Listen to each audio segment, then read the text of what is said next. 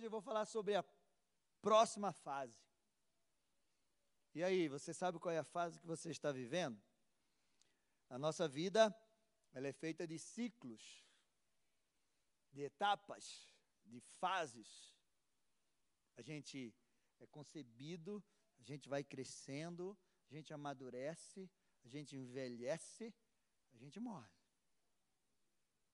Mas não é isso que eu quero falar. Quase isso. Então, qual é a, a fase que você está vivendo hoje? Eclesiastes 3:1. Abre a tua Bíblia. Só um mesmo. Depois você abre lá em Lucas 12.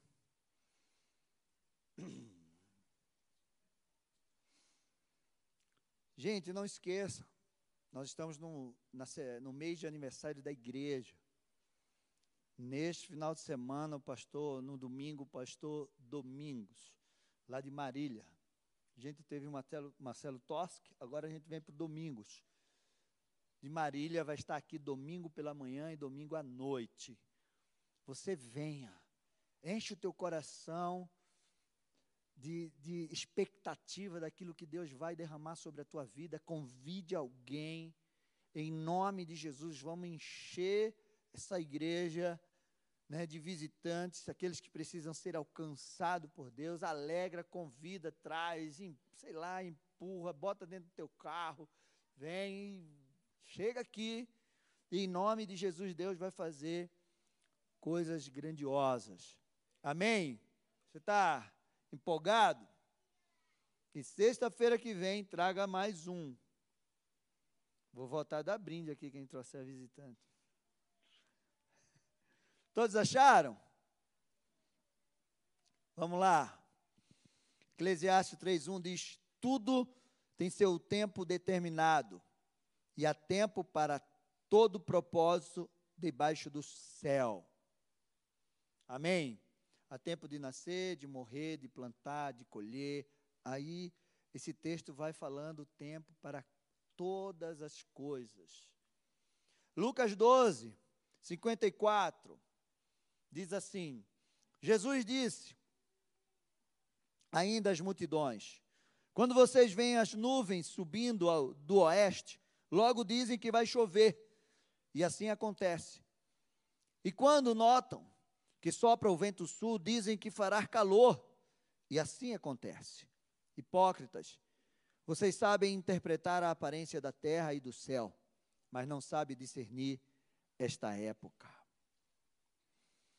Jesus então estava falando ali para aquele povo, para aquelas multidões, tinham alguns fariseus e estavam querendo saber dos tempos das coisas, e, e Jesus citou esse texto.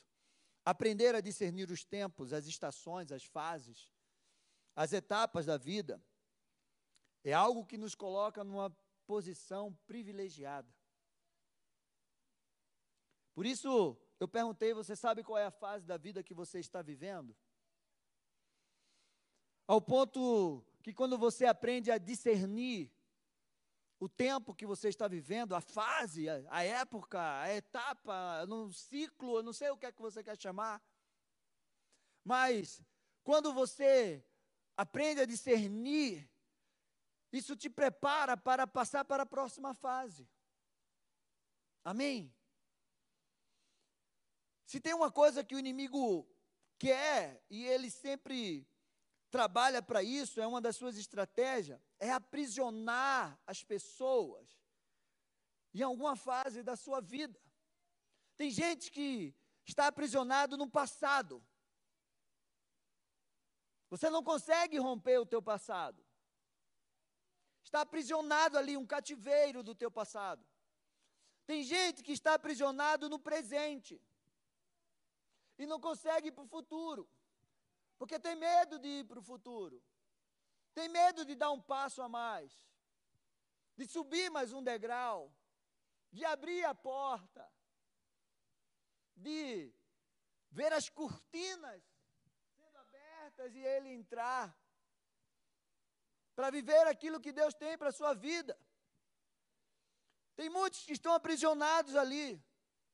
E quando você está aprisionado no teu passado, ou você está preso no teu presente e não consegue avançar, você está impedido de viver aquilo que Deus tem para você. Amém? E para que o inimigo prenda as pessoas no seu passado, ele usa as heranças, ele usa as mentiras, os traumas e até as coisas boas, como o conforto e a segurança.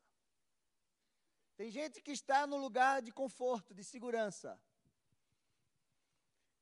E uma porta se abriu e ele disse: Não vou, porque eu estou, estou bem aqui. E eu não quero ir além. Não, será? E Deus está dizendo: Eu tenho mais para você.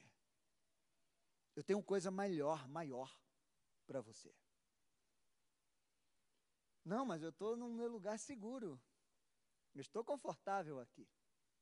Então o inimigo não só prende você em coisas ruins, em traumas, em feridas, ele prende também você em coisas boas. E eu vou provar isso para você. E tem pessoas que estão presas em alguma fase da sua vida e não estão conseguindo avançar, mudar de fase, dar mais um passo, chegar no futuro que Deus tem. Tem pessoas que estão andando em círculos. Ela vai quando ela pensa que. E nada muda. Ela está presa no círculo.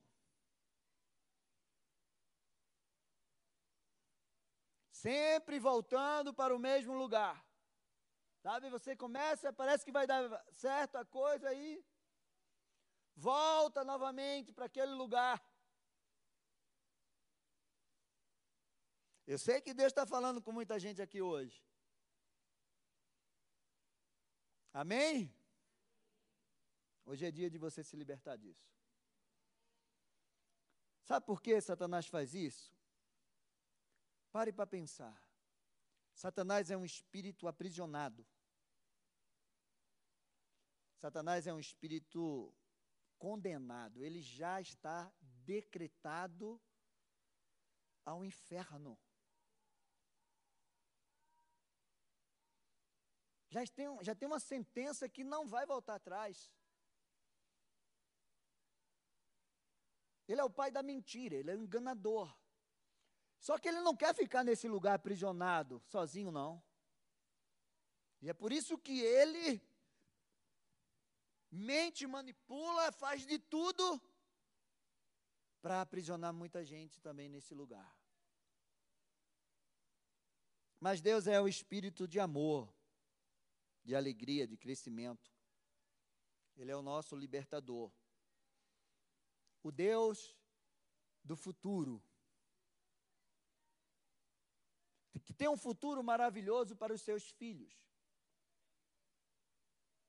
Se você não tivesse algo novo para viver, onde você estaria? No céu. Porque se não tivesse mais nada para você viver aqui na terra, Deus já tinha te levado. Amém? Estou mentindo? Se tem algo ainda, se tem uma, uma obra para você viver, se tem algo novo para você viver, você precisa viver. E Deus é um Deus maravilhoso, que tem um futuro maravilhoso para os seus filhos, para os seus filhos, uma esperança. Provérbios 23, 18, não esqueça desse versículo. Porque certamente haverá um bom futuro, e a sua esperança não será frustrada, diz o Senhor. Amém. Haverá um bom futuro para você. E se o teu coração estiver alinhado com o coração de Deus, mesmo que você não esteja enxergando esse bom futuro, Ele vai fazer você enxergar em nome de Jesus. Mesmo que seja aquilo que você de repente nem queira. Mas a vontade de Deus é boa, perfeita e agradável.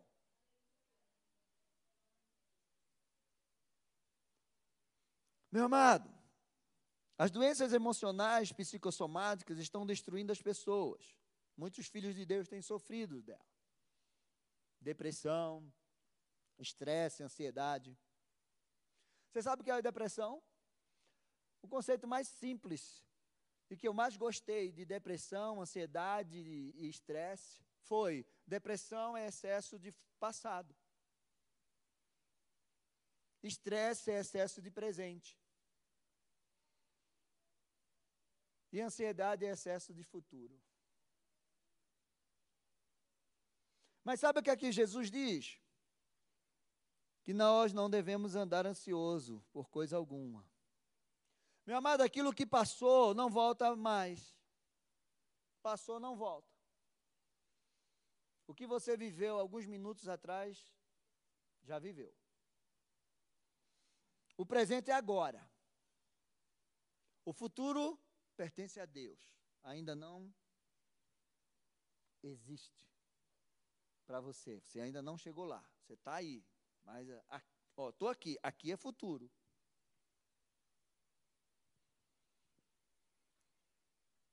Salmo 90 diz assim, versículo 12: Ensina-nos a contar os nossos dias, para que alcancemos coração sábio.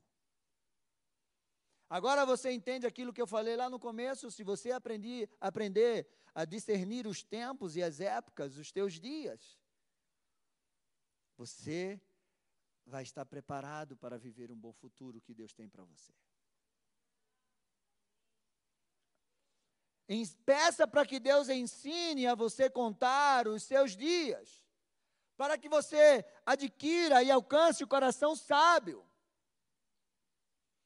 Jesus disse: Não andeis ansioso por coisa alguma. Mateus 6, 25. Eu creio que todos conhecem esse versículo, desse texto. Diz assim: Por isso, digo a vocês, não se preocupe com a vida, com a sua vida, quanto que irão comer ou beber, nem com o corpo, quanto a, o que irão vestir. Não é a vida mais do que o alimento e não é o corpo mais do que as roupas? Observe as aves dos céus, que não semeiam, nem colhem, nem ajuntam em celeiros. Portanto, ou no entanto, estou na versão NAA, né? O Pai de vocês, que está no céu, a sustenta. Será que vocês não valem muito mais do que as aves do céu? Quem de vocês, por mais que se preocupe, pode acrescentar um côvado ao curso da sua vida?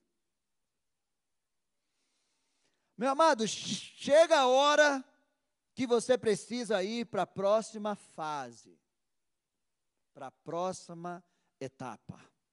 E hoje eu quero rapidamente falar de quatro homens que precisaram. Eu podia passar aqui o ano todo falando de cada um da palavra de Deus, que precisou vencer e passar para uma nova fase da sua vida.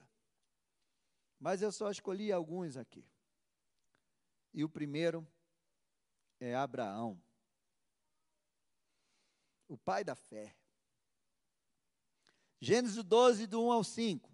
Vamos lá. Vocês estão anotando aí? O Senhor disse a Abraão: Sai da tua terra, da sua parentela e da casa do seu pai e vá para a terra que eu mostrarei. Farei de você uma grande nação, e o abençoarei, engrandecerei o seu nome.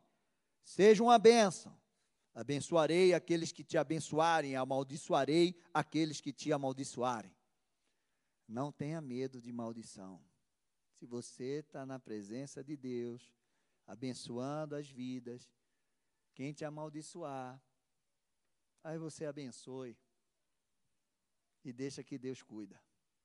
Amém? Em você serão benditas todas as famílias da terra.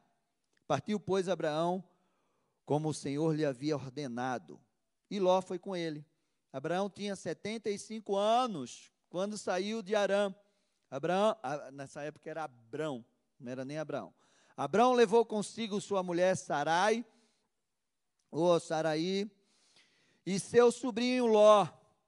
todos os bens que havia adquirido e as pessoas que lhe foram acrescentadas em Arã partiram para a terra de Canaã e lá chegaram. Partiu para um lugar que nem conhecia. Onde é que Abraão estava, gente? Lembra que eu falei? Num lugar seguro, na casa do seu pai, no meio da sua parentela, na sua terra. E Deus diz assim para um homem de 75 anos: chegou a nova fase da tua vida. A próxima fase. Está me ouvindo? Sai da tua terra, da tua parentela e vem comigo. Para onde? Vem comigo. No meio do caminho eu vou te dizendo onde eu vou te levar. E aí? Meu amado, você tem que ter fé. Abraão começou a ser peregrino na, em terras estranhas. Acreditar naquilo que você não está vendo, mas crer no Deus que está te conduzindo. Tem gente que não está indo para a próxima fase e viver aquilo que Deus que tem para a vida dele, porque Deus está falando e você está preso. Não quero sair daqui desse lugar de conforto. Estou no meio da minha parentela, estou no meio da minha casa. Quando eu vim para Curitiba foi assim. Eu estava no meio do meu povo, bem estabilizado,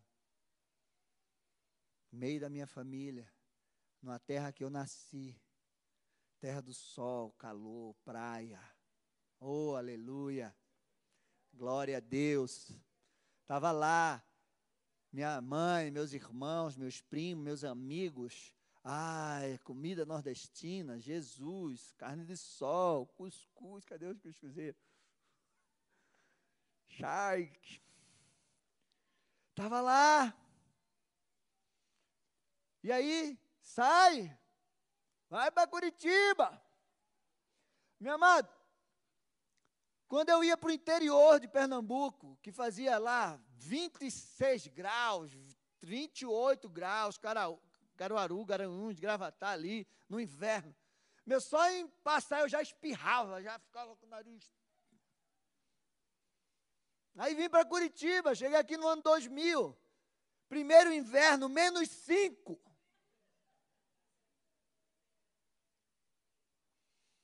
Menos 5 graus. Eu lembro, oh Jesus, eu ia para uma igreja que era bem perto de casa, eu morava lá no portão. acho que dava uns 300 metros, sei lá.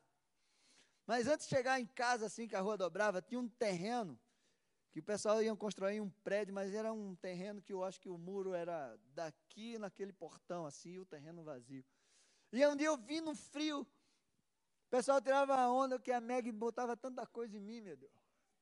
Eu estava de touca, cachecol, casaco até aqui assim, luva. Parecia que eu era um boneco de neve, sei lá. E lá ia eu assim, quando eu cheguei nesse lugar, assim, a 50 metros da minha casa, só era dobrar para o camburão. Uh! E aí, um, sei lá quem, quem era aqueles caras, pularam assim, e o policial, para todo mundo aí, mão na cabeça. Aí, você, para, você, pode passar. Aí eu, oh meu Deus do céu, estava com a Bíblia na mão. Passei, eu digo, meu Deus, passei 27 anos na minha terra, nenhuma polícia nunca me parou, andei de madrugada, bebia, mandei dirigir bêbado, nada, nem uma blitz eu pegava. Gente, mas eu estou aqui. 22 anos depois. Andar por fé, despreendimento. Tem gente aqui que está deixando de viver. Abraão foi pai de nações. Um homem de 75 anos com uma mulher estéril. Estava lá. Não era pobre, não. Sai, vem. Para onde? Interessa agora. Vem, que eu vou te levar para uma terra e de ti eu vou fazer uma grande nação. Deus olha um homem e enxerga dentro dele uma nação poderosa. Você sabe por que você é tão perseguido pelo diabo? Você sabe por que você é tão odiado pelo diabo e ele quer te descaracterizar, roubar a tua identidade e te destruir? Porque ele sabe o que Deus colocou dentro de você. O poder que você tem dentro. Você tem nações dentro de você.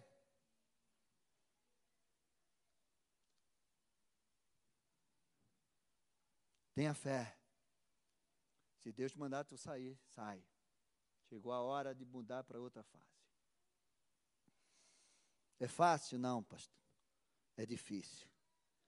Mas se Deus está contigo, Ele vai te dar vitória.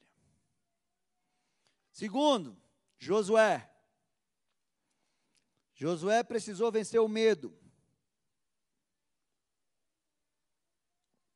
ter coragem, força, comprometimento.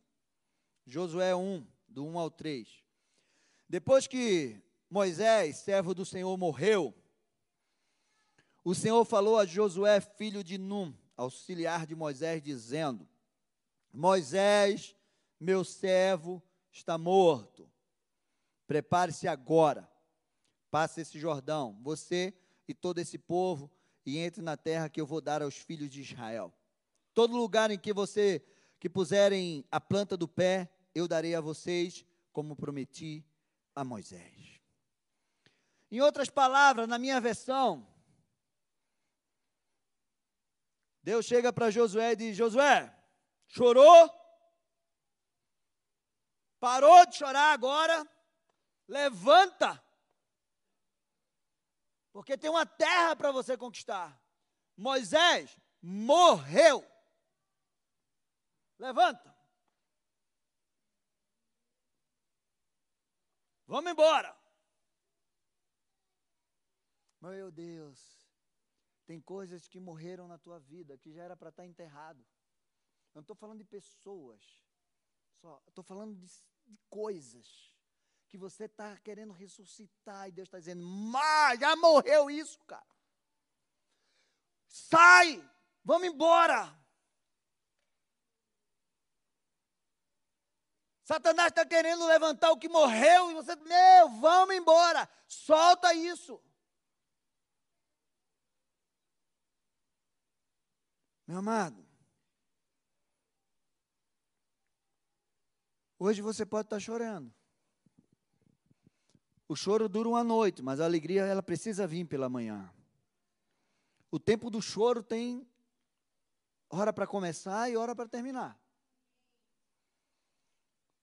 Josué, levanta agora.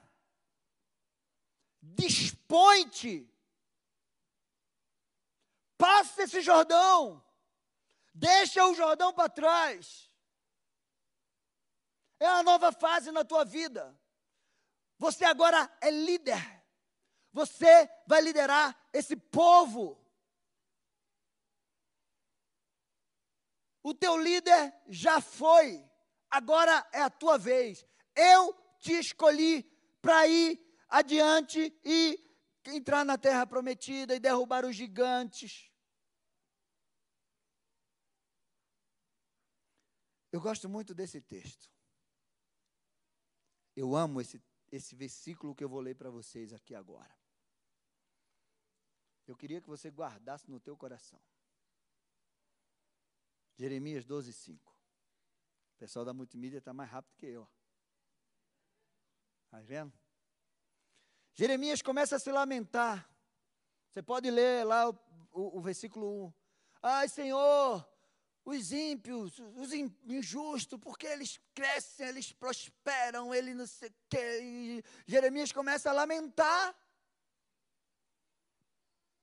Não dá, Deus. É o segundo lamento de Jeremias.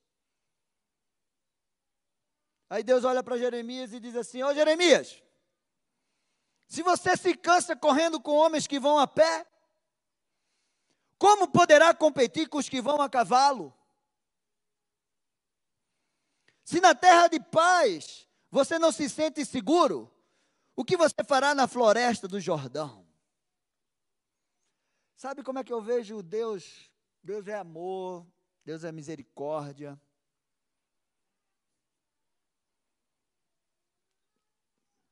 Deus,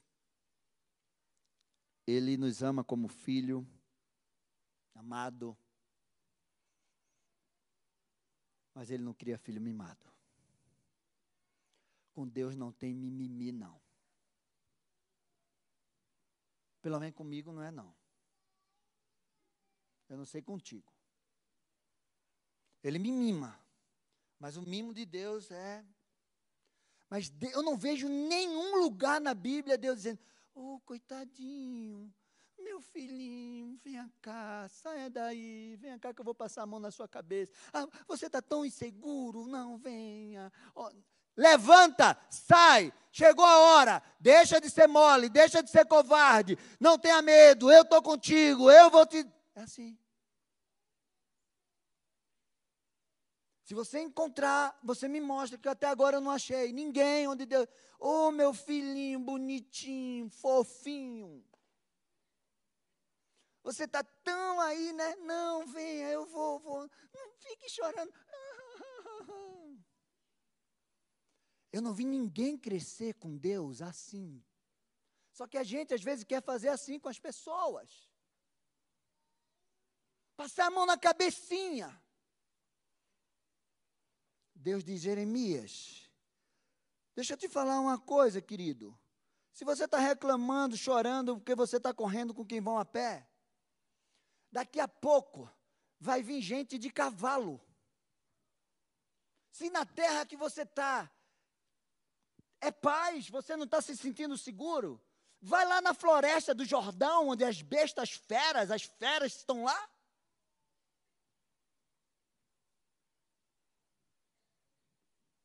Davi, coitadinho, você está aí no, cuidando das ovelhinhas. Eu tenho um reino para você, querido. Mata esse urso primeiro, mata esse leão depois.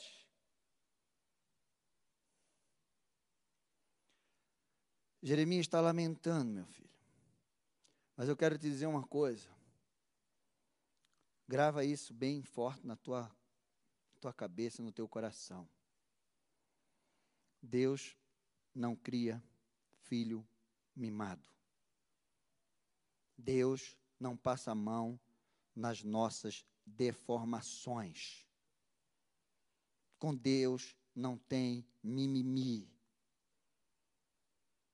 Ele ama, ele é misericordioso, ele é bondoso, mas ele quer nos constituir para a gente ir, alcançar vencer, ter autoridade naquilo que a gente tem que enfrentar. Vocês estão bem? Então dá um glória a Deus aí. Eu acho bom demais, cara, quando Deus fala isso. Porque às vezes eu estou lá nas minhas lamentações e Deus só me dá assim: ô, oh, levanta. Porque você não sabe o que é que vem por aí pela frente. Então te prepara. Terceiro, a gente está na, na série Matadores de Gigantes, eu não poderia deixar de falar de Davi. Né? Davi, coitadinho, rejeitado pelo pai, pelos irmãos, lá no campo, esquecido.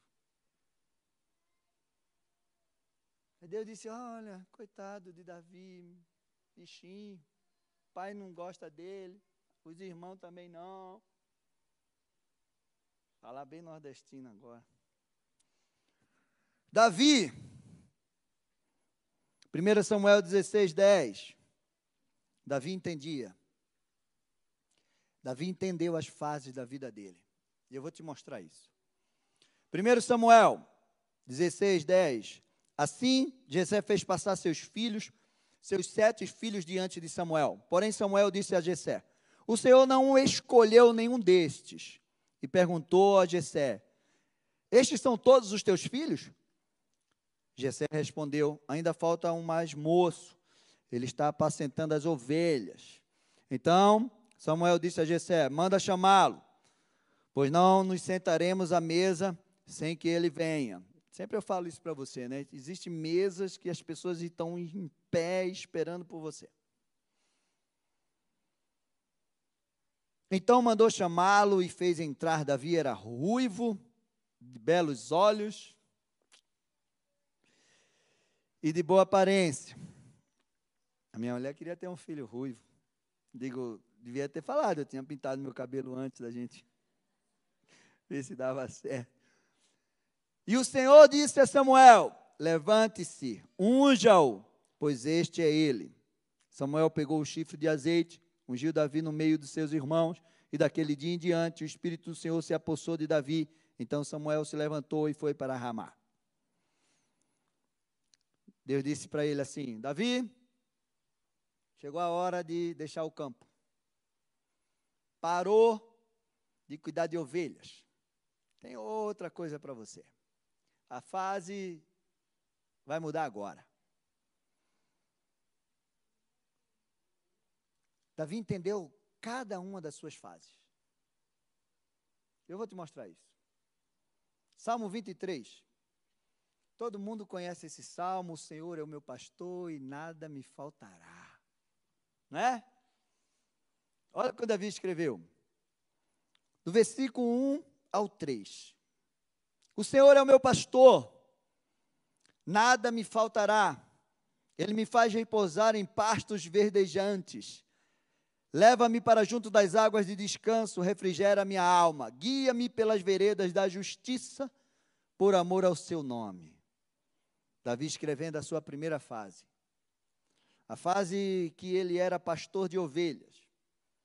Davi fala de pastos, de água, de águas de, da sombra, de veredas. Ele lembra quando ele estava lá no campo, cuidando das ovelhas. No tempo que ele estava ali guardando aquelas ovelhas Deus guardando a vida dele. No tempo que ele estava lá no campo, esquecido pelo pai, pela mãe, pelos irmãos, mas ele não estava sendo esquecido por Deus.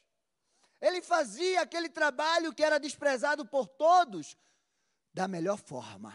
Ele dava vida por aquelas ovelhas. Quando via um leão e um urso, ele ia lá, matava o leão e o urso e tirava a ovelha da boca do leão. E Deus lá do céu olhando para ele. Se esse cara dá vida por um bichinho, imagina quando eu colocar a nação de Israel na sua mão. Meu amado, Deus viu tudo que Davi fazia. Deixa eu te dizer uma coisa. Não despreze os pequenos começos. De repente você está num lugar onde você não desejaria estar. Mas você está fazendo o seu melhor. Deus está vendo. Deus está vendo a tua capacidade, a tua habilidade, o teu amor, e Ele vai dizer: Meu filho, tem coisa grande para você. Tem coisa grande para você, meu filho. Tem coisa muito grande. E esse era Davi, lá, cuidando das ovelhas. E ele lembrou: Nesse salmo, ele colocou lá: Eu estou lembrando do tempo, da fase que eu estava no campo cuidando das ovelhas. Aí vem a segunda fase de Davi. E ele fala lá no versículo 4: Ainda que eu ando pelo vale da sombra e da morte, não temerei mal algum, porque o Senhor, porque tu estás comigo, e o teu bordão e o teu cajado me consola.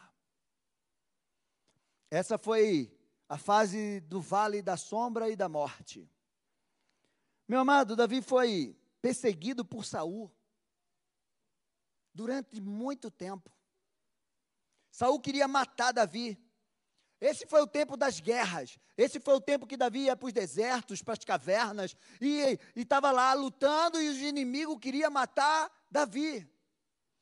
O, o tempo que Saul queria matar Davi. Mas ele diz que o Senhor estava sustentando ele, que o Senhor estava livrando ele, fortalecendo, renovando ele. Qual é a fase que você está, meu amado? De repente você está nessa fase. É nessa fase que Deus dizia e que Davi escreveu: O Senhor adestra minhas mãos para a batalha e os meus dedos para a guerra. O Senhor não vai adestrar tuas mãos para a batalha e os teus dedos para a guerra se não tiver guerra. Era essa fase que Davi estava ficando mais forte.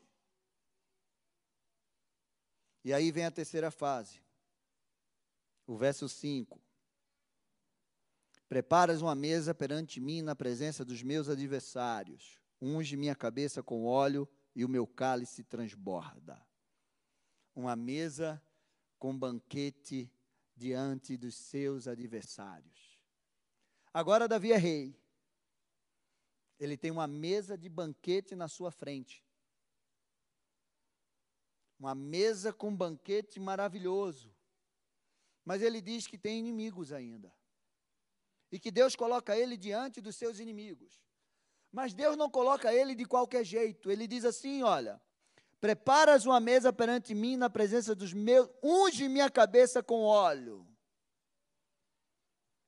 Meus inimigos estão ao redor da minha mesa, mas eu estou cheio do Espírito Santo de Deus. Eu estou cheio do poder de Deus sobre a minha vida. E o meu cálice está transbordando, eu tenho comunhão com Deus. Nos momentos difíceis da vida de Davi, ele entendeu que ele era um ungido de Deus e que Deus estava com ele, derramando poder sobre a sua vida, o poder do Espírito Santo. Você não pode esquecer isso, meu amado. Você não pode esquecer.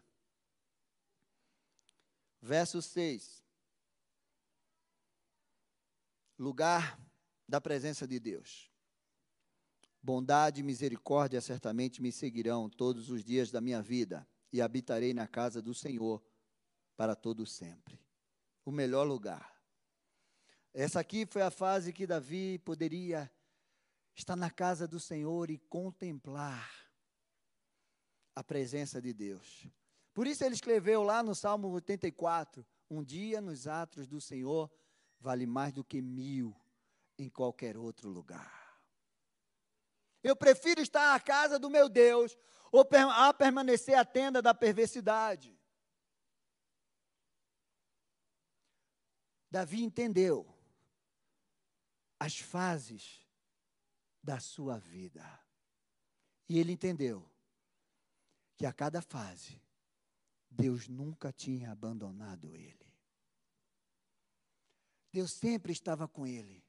E tudo o que ele passou com Deus fez ele crescer, ficar mais forte e viver o futuro que Deus tinha para a vida dele. E ele se tornou o melhor rei de Israel. Ele se tornou o modelo. A raiz de Davi foi Jesus Cristo. O arquétipo, matador de gigantes. Você entende que a cada fase da tua vida Deus está com você? Você precisa entender se a tua vida está em Deus. Cada fase da tua vida tem um tempo para que você pule e vá para outra. Não é pular e não cumprir ela, não. Passar para outra fase. E a última. Estamos bem na hora. E o último que eu escolhi, que mudou de fase, e foi muito difícil. Jesus Cristo. Não poderia faltar. E eu escolhi a fase mais difícil da cruz. Mas essa fase trouxe para ele o reinado eterno. Uma fase difícil de dor, injustiça, sofrimento, humilhação, solidão, morte ressurreição e glória. Jesus numa hora decisiva, lá no Getsemane. Sabe o que é que significa Getsemane? Lugar de agonia. Lugar de esmagamento. Meu amado, a azeitona é tão gostosa, mas para tirar azeite dela você tem que espremê-la. Tem hora que você vai ter que ser espremido para Deus tirar o melhor de você.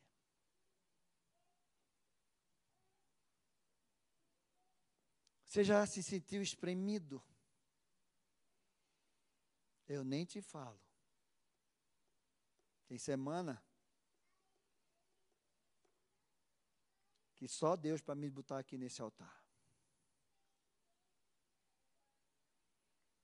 Mas quando Cada vez que eu sou espremido por Deus, Ele tira o melhor de mim. Mateus 26, 38 e 39, Jesus estava indo para o Getsemane, chamou seus discípulos, se afastou um pouco deles. Então disse, lhe disse: A minha alma está prontamente triste até a morte. Fiquem aqui e vigiem comigo. E adiantando-se um pouco, prostrou-se sobre o seu rosto, orando, dizendo: Meu pai, se possível, que passe de mim esse cálice. Contudo, não seja como eu quero, e sim como tu queres. Você acha que Jesus não sabia o que ia passar naquela cruz? E antes da cruz? Ao ponto dele suar sangue e dizer: Senhor, meu pai, dá para pular isso? Dá para o Senhor, antes da cruz, me arrebatar? Dá para eu não passar pela cruz? Se possível, faz isso. Mas se não, faz a tua vontade. E todos já sabem qual foi a vontade de Deus. Mas eu quero te dizer que a vontade de Deus é perfeita, ela é boa e ela é agradável. Aquele momento mais crucial da vida de Jesus foi o momento que ele foi o checkmate para o inferno. Foi um momento decisivo. De repente você está sendo espremido hoje. Passando por situação que você está sendo espremido. Saiba que de repente o melhor de você pode estar saindo. E vai ser um momento decisivo da tua vida para você chegar aonde Deus quer que você chegue. Matadores de gigante, eles entendem que estão prontos para a próxima fase. A sua nova fase pode estar bem à sua frente. E você pode não estar vendo. Ou você pode não estar querendo ela. Com receio, com medo, inseguro, sem entender. Ou a nova fase não veio ainda porque você não venceu a fase atual. Você está preso nessa fase. E Deus está te dizendo: Filho, chegou a hora.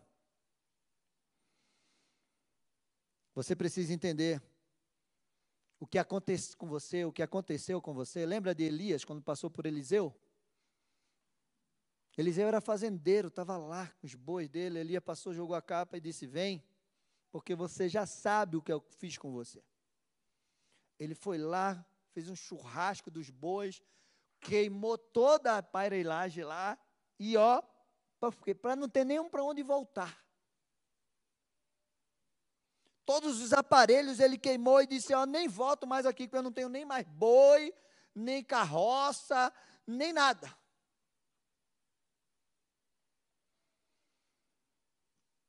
O que te fala? O que te falta para você passar para a próxima fase? Fé? Coragem? Força para seguir em frente? Entendimento? Sabedoria? Disposição? Vencer os traumas? Largar aquilo que está parecendo seguro? Entregar a vontade de Deus na tua vida? O que te falta? Hoje é dia de você decidir se você vai para a próxima fase ou você vai ficar nesse lugar. Abraão precisou deixar sua parentela, sua casa, a casa do seu pai, confiar em Deus, obedecer, viver o que Deus tinha para a vida dele. Josué precisou parar de chorar, lamentar a morte de Moisés, se levantar, vencer o medo, ter coragem, saber que era a sua vez de liderar e conquistar a terra prometida, vencer os gigantes. Davi aceitou o desafio, trocou o campo pelas ovelhas. Já chamo aqui os levitas. Trocou o campo das ovelhas por um campo de batalha. Agora ele não ia mais lutar com urso nem com leão. Agora ele não ia estar ali alisando as ovelhinhas, carregando no colo. Agora, ele estava enfrentando gigantes, exércitos. A inveja daqueles que queriam matar ele, Saul, os inimigos. Davi estava pronto para vencer e assumir o reinado e se tornar o melhor rei de Israel. O melhor rei de Israel. E ser o nosso modelo. E ser a raiz de Jesus. Ser o modelo de matadores de gigantes. E Jesus? Jesus aceitou o desafio de salvar a humanidade deixou seu trono de glória, se humilhou, foi obediente até a morte morte de cruz. Venceu a cruz, venceu a morte, ressuscitou, abriu os céus, religou o homem com Deus, sentou no seu trono de glória, libertou o homem do império das trevas e trouxe ele para o reino do seu amor. Foi isso que a cruz, aquele sofrimento, aquela mudança de fase de Jesus trouxe para as nossas vidas. Ele colocou todo o principado e potestade embaixo dos seus pés. Foi lá no inferno, pegou a chave do inferno e disse: Satanás, eu venci a morte. E agora, os meus filhos vão vir para cá, para o céu comigo. Meus filhos vão receber autoridade, serão mais do que vencedores. Eu dei a eles a autoridade de pisar serpentes, escorpiões e expulsar todo o poder do inferno. E as portas do inferno nunca mais vão prevalecer contra a igreja do Senhor. Meu amado, Satanás teve que se prostrar. Todo poder no céu, na terra, todo joelho um dia vai se prostrar diante de Jesus, porque ele vai voltar e dizer que ele é o único Senhor e Salvador. Você está preparado, pronto para a próxima fase? Porque agora Jesus está na direita, à direita do Pai, no seu trono de glória, reinando para sempre. E nas suas mãos, faça assim. Ele disse: Eis que eu dou a vocês as chaves do reino dos céus. O que vocês ligarem na terra, estará sido ligado no céu. As chaves do reino estão nas nossas mãos. A autoridade está nas nossas mãos. O poder de conquista está nos nossos pés. Onde você pisar a planta do teu pé, eu vou te dar. Você vai pisar em serpentes e escorpiões. Você vai beber coisas mortíferas e elas não vão lhe causar dano. E o inferno não vai ter poder contra você, porque eu estou dentro de você. O Espírito Santo está dentro de você. Mas para você chegar até aqui, Jesus precisou mudar de fase. Meu amado, Deus tem algo grande para você realizar. Sua próxima fase está esperando por você. É hora de passar o Jordão. É hora de você cruzar o mar, entrar na terra prometida. É hora de você subir mais um degrau. É hora de você passar por aquela porta e viver o que Deus tem para você. Eu quero que você feche os teus olhos. Por alguns segundos. Você consegue entender a próxima fase da sua vida? Você consegue enxergar com os teus olhos espirituais aonde Deus está querendo te levar? Você consegue enxergar aquilo que está te parando, te prendendo, te impedindo de passar para a próxima fase? Aquilo que está te aprisionando, você está preso. E Deus está dizendo: Filho, chegou a hora a hora de romper em fé, em disposição, em obediência, em coragem, em força. É hora de romper e viver o que eu tenho para você. E Deus hoje fala para você, Ele te chama pelo teu nome, como Ele chamou a Jeremias e diz: Se você se cansa correndo com homens que vão a pé, como poderá competir com os que vão a cavalo? Se na terra de paz você não se sente seguro, o que você fará na floresta do Jordão? Sai do teu lugar. Vem aqui, nós vamos orar. É a primeira atitude que você precisa fazer hoje. É dar um passo em direção a esse altar e colocar aqui diante de Deus, nesse momento que nós vamos orar, todas as tuas fraquezas, todas as tuas lamentações, tudo aquilo que você não consegue enxergar, para que Deus abra os teus olhos espirituais. Quando você é fraco, aí é que você é forte, porque o poder de Deus se aperfeiçoa na tua fraqueza. Deus quer mudar histórias aqui hoje. Deus quer fazer você dar um passo além e viver a próxima fase que Ele tem para você, em nome de Jesus. E a única coisa que você não pode fazer é não se abrir para o novo de Deus. É a primeira coisa que você precisa fazer, Senhor, eis-me aqui. O que o Senhor tem para mim eu quero, porque a tua vontade é boa, é perfeita, é agradável. E onde o Senhor me levar, eu sei que será o melhor lugar. Aquilo que o Senhor tem para mim, homem nenhum pode me dar.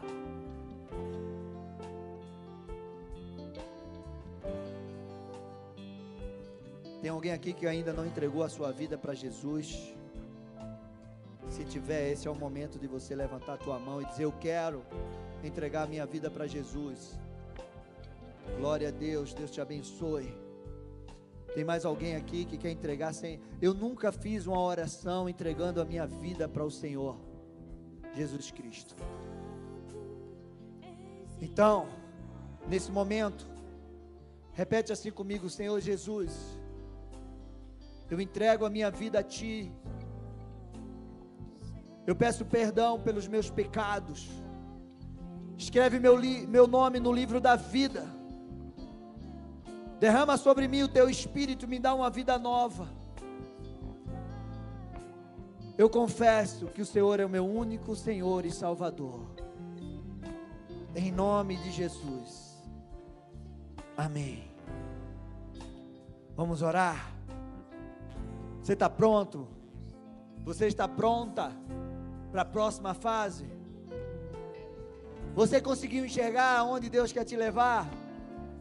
Pastor, eu não consegui. Continua orando, porque Deus vai falar com você essa semana e Ele vai dizer aonde Ele quer te levar, onde Ele vai te levar, em nome de Jesus. O que Ele tem para você. Agora eu quero convidar vocês todos a ficarem em pé. Vamos orar agora e você vai tomar posse daquilo que Deus tem para você. Algo de Deus. Hoje você precisa sair daqui com essa certeza que Deus quer levar você para outro nível. Senhor, em nome de Jesus Cristo, eu coloco a vida dos teus filhos, Pai, diante de ti. Em nome de Jesus, Pai, que teu espírito seja derramado sobre toda a carne. Que ninguém saia daqui hoje, Pai, Ninguém sai daqui hoje com dúvida daquilo que o Senhor tem para a vida deles em nome de Jesus. Vem com o teu espírito de poder sobre a vida dos teus filhos, Pai. Abre os seus olhos espirituais. Aguça, Senhor, os seus ouvidos. Em nome de Jesus, para que eles possam enxergar e ouvir a tua voz, dizendo: Eu tenho algo novo para você em nome de Jesus. Prepara os teus filhos, Senhor, para a próxima fase. Em nome de Jesus. Que eles consigam enxergar a porta se abrindo. Que eles subam, Senhor Deus e Pai. Que eles possam ir adiante. Que eles possam vencer o medo que eles possam vencer a insegurança, a incerteza, a desesperança, que eles possam vencer tudo, os traumas, as feridas, tudo que possa estar impedindo dos teus filhos avançarem. Eu retiro toda palavra de maldição lançada sobre a vida deles. Eu retiro pelo poder e autoridade do nome de Jesus Cristo toda sentença que lançaram contra eles. Em nome de Jesus, todo sentimento que o inimigo potencializou no coração deles, de medo, seja retirado todo espírito de medo, em nome de Jesus, todo espírito de perseguição caia por terra pelo poder e autoridade do nome de Jesus. E eu declaro um novo tempo do Senhor sobre a vida dos teus filhos. Eu declaro um tempo do Senhor, portas abertas. Eu declaro uma força do Senhor sobre vindo sobre eles em nome de Jesus. Eu declaro o Espírito de Deus se movendo sobre eles. Nada e ninguém poderá te resistir todos os dias da tua vida. Como eu fui com Moisés, com Josué, com Davi, eu serei contigo em nome de Jesus. Ninguém poderá te resistir, porque eu estou contigo. Eu te levanto, eu te adestro com a minha destra fiel. Se você passar pelo fogo, ele não vai te queimar, porque eu estou com você. Se você passar pelas águas, elas não vão te afogar, porque eu te pego pela tua mão e te levanto, te sustento. Eu estou contigo, você é meu. Você é meu filho amado, eu te amo, eu te constituí. Eu te conheço antes do ventre da tua mãe. Diga assim: eu tomo posse da palavra de Deus sobre a minha vida. E eu declaro que eu vou viver tudo que o Senhor separou para mim. Em nome de Jesus. Todo engano, toda mentira, toda cegueira caiu por terra, agora, em nome de Jesus, e eu consigo contemplar aquilo que o Senhor tem para mim, e eu saio daqui hoje para viver tudo isso. Em nome de Jesus. Amém. Aplauda ao Senhor, glória a Deus. Vamos louvar agora. Vamos louvar. Agora você vai louvar diferente, com a certeza que você vai viver. Coloca as suas mãos assim. Que o Senhor abençoe vocês. Que o Senhor guarde a vida de vocês. Que o Senhor resplandeça o rosto dele sobre vocês e te dê a paz, a força, a alegria, a coragem. Em nome de Jesus, para que você possa viver o novo tempo do Senhor. Em nome de Jesus. Aplauda ao Senhor. Amém. Gente, você que está em casa, nós despedimos vocês. Que Deus abençoe e venha estar conosco aqui esse final de semana. Creio que a minha